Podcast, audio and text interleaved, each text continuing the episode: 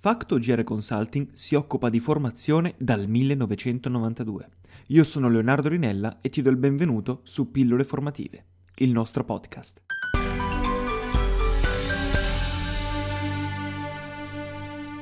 Nelle puntate precedenti abbiamo parlato del perché lo storytelling sia una componente essenziale della comunicazione, ma ora vediamo meglio come funziona, ovviamente con una storia. La storia di un padre che deve prendersi cura dell'ultimo figlio rimasto dopo che per un incidente ha perso gli altri insieme alla moglie. Purtroppo però suo figlio, per giunta portatore di un piccolo handicap, viene rapito e toccherà al padre viaggiare in lungo e in largo per cercarlo. A quanto pare siamo di fronte al solito drammone struggente, no? E invece no, stiamo per parlare di Alla ricerca di Nemo. Alla ricerca di Nemo, come ogni buona storia, ha degli elementi chiave che si ripetono e che consentono alle storie di essere efficaci nel coinvolgimento degli spettatori o lettori. E quali sono questi elementi? Questi elementi sono la situazione iniziale, l'incidente scatenante, l'ingresso nel mondo straordinario, il piano d'azione, il midpoint, la crisi, la final action, la morte apparente ed infine il nuovo equilibrio. Tranquilli, niente panico. Li approfondiremo insieme ripercorrendo passo per passo la trama di Alla ricerca di Nemo. Naturalmente, cominciamo con la situazione iniziale. Ogni storia deve essere ben chiara fin dall'inizio. Alla ricerca di Nemo comincia con l'incidente di cui sono vittima la mamma di Nemo e i suoi fratelli. No, Coral, non farlo. Sono al sicuro, rientra e basta, rientra subito. No! Marlin, questo è il nome del padre, e Nemo sono soli. La situazione quindi rende il padre iperprotettivo nei confronti dell'unico figlio rimastogli.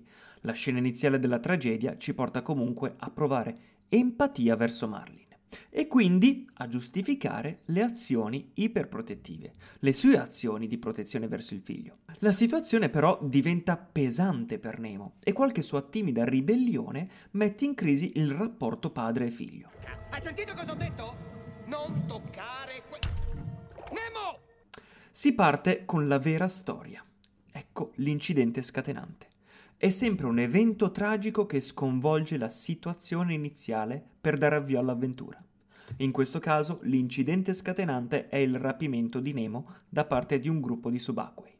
Nemo è per Marlin ragione di vita e il rapimento compromette la possibilità di ritrovare il loro rapporto.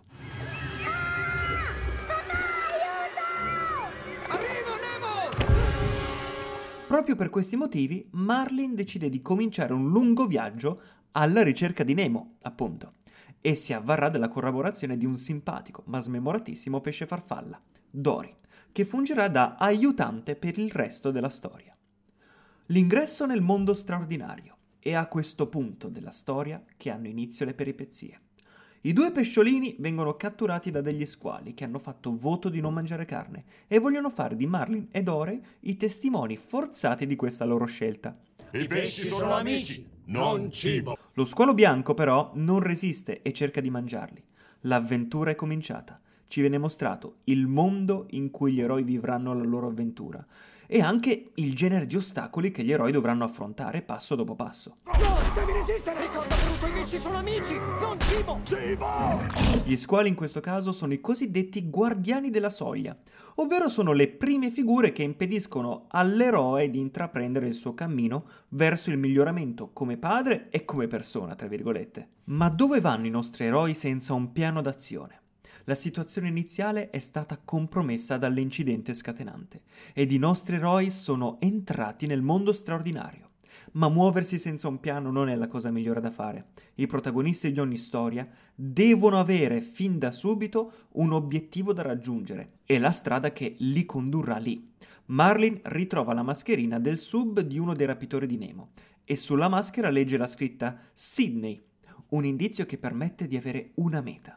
Qualcuno suggerirà loro una strada verso la meta, la corrente orientale australiana. Dovete solo seguire la COA, che sarebbe la corrente orientale australiana. Una grossa corrente, non potete sbagliarvi, è da quella parte. Ecco che allora il loro percorso è ben chiaro. Nel mezzo del cammin di nostra vita, ecco il midpoint. Nelle tecniche narrative, più o meno a metà di un racconto, si pianta una pietra miliare. Il protagonista incontra un ostacolo così difficile che lo mette a dura prova. proprio in quel momento capisce che deve fare un salto di qualità per portare a termine la sua impresa. Ha bisogno di cambiare qualcosa di radicato in sé, ed infatti Marlin, non fidandosi di Dory, mette in pericolo la vita di Dory stessa e la sua. Scusa, ma sono sicura che va attraversato sul fondo. E io sono sicuro di no, lo passeremo in superficie. Andiamo, fidati, no? Fidarmi? Sì, fidati, gli amici fanno questo. Guarda, qualcosa che luccica! Dove? È andata sopra il crepaccio! E questa è proprio la stessa mancanza di fiducia che ha permesso che Nemo fosse rapito. Ecco la pietra miliare, dunque, il midpoint nella storia della ricerca di Nemo. Individua quindi il necessario salto di qualità nel suo modo di essere, deve fidarsi di chi gli sta intorno. Adesso però i nostri protagonisti devono mettersi alla prova, molto più duramente. È il momento della crisi. Un ultimo ostacolo, quello peggiore. Si parla di crisi o di peggio del peggio. L'ostacolo è così difficile, così insormontabile, che il nostro eroe viene apparentemente sconfitto. Sapete quando in una lotta finale il protagonista è a terra, senza una goccia di energia o un barlume di speranza? È esattamente questo momento. La sconfitta è devastante per lui, perché gli fa sorgere un dubbio: sono davvero arrivato fino a questo punto per perdere? Ho fatto tutta questa strada per arrivare fin qui? Dory e Marlin vengono divorati da una balena e si credono arrivati alla fine della loro storia. Dory però sostiene di saper parlare il balenese e chiede al suo compagno di avere fiducia in lei e di andare in fondo alla gola della balena. Come fai a sapere che non ci succederà qualcosa di terribile? Non lo so! Fedele alla promessa di fidarsi di chi gli sta vicino, Marlin, non senza fatica, accetta. E la coppia viene catapultata fuori dalla balena attraverso lo sfiatatoio, trovandosi direttamente a Sidney. Ecco che il secondo atto della storia è appena terminato, consegnandoci un nuovo Marlin preparato per la battaglia finale. Nel momento in cui il protagonista decide di rialzarsi dalla situazione di crisi ed andare incontro alla battaglia finale, ha inizio il terzo atto. Ed ecco un altro ostacolo, la final action e la morte apparente. Il protagonista si rialza e si lancia nell'impresa finale. Ma per poter rinascere il protagonista deve avere una morte apparente. E questo è il punto più triste della narrazione. Le cose sembrano precipitare drasticamente, ma si tratta di un'altra fase intermedia per arrivare al climax, alla battaglia finale in cui tutto è in gioco. In questo caso è Nemo vittima della morte apparente, ma parallelamente muore anche lo spirito del padre. Dory e Marlin riescono a raggiungere lo studio dentistico nel cui acquario si trova Nemo, che nel frattempo ha attuato un piano per scappare, fingersi morto e scappare dalle tubature delle fogne che sono collegate direttamente con l'oceano. Il piano riesce, seppur in maniera rocambolesca, ma Marlin, vedendo il figlio a pancia in su, lo crede morto. Sconsolato, il pesce pagliaccio si avvia lentamente verso casa. Nemo però si riprende e, accompagnato da Dory, ritrova il padre e finalmente la famiglia può riunirsi. Nemo! Il protagonista ha ottenuto quello che voleva, proprio dopo aver creduto di aver perso tutto. Sembra che la storia sia giunta al termine, ma per poter sintetizzare alla perfezione quelli che sono i valori in gioco, raggiungere l'obiettivo non basta. Il protagonista deve dimostrare di aver davvero imparato qualcosa dal suo viaggio. Improvvisamente i personaggi si ritrovano intrappolati nella rete di un peschereccio, insieme ad un branco di tonni. Nemo ha un'idea, devono tutti nuotare in giù.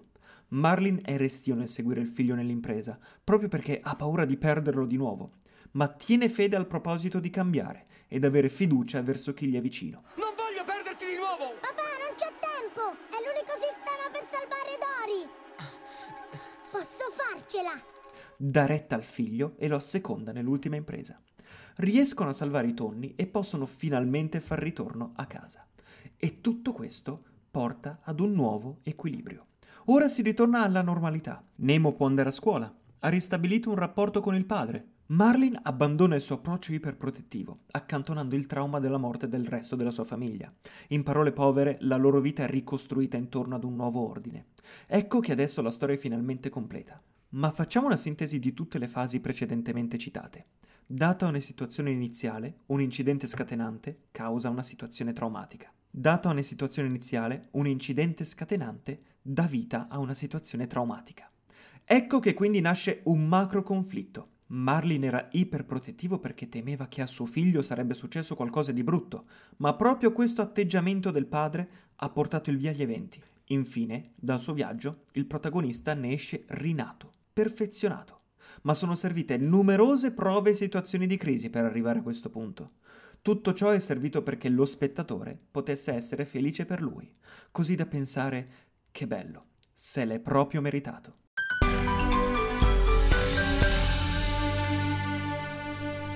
Se volete rimanere in contatto con noi, seguite Facto GR Consulting sulle nostre pagine social.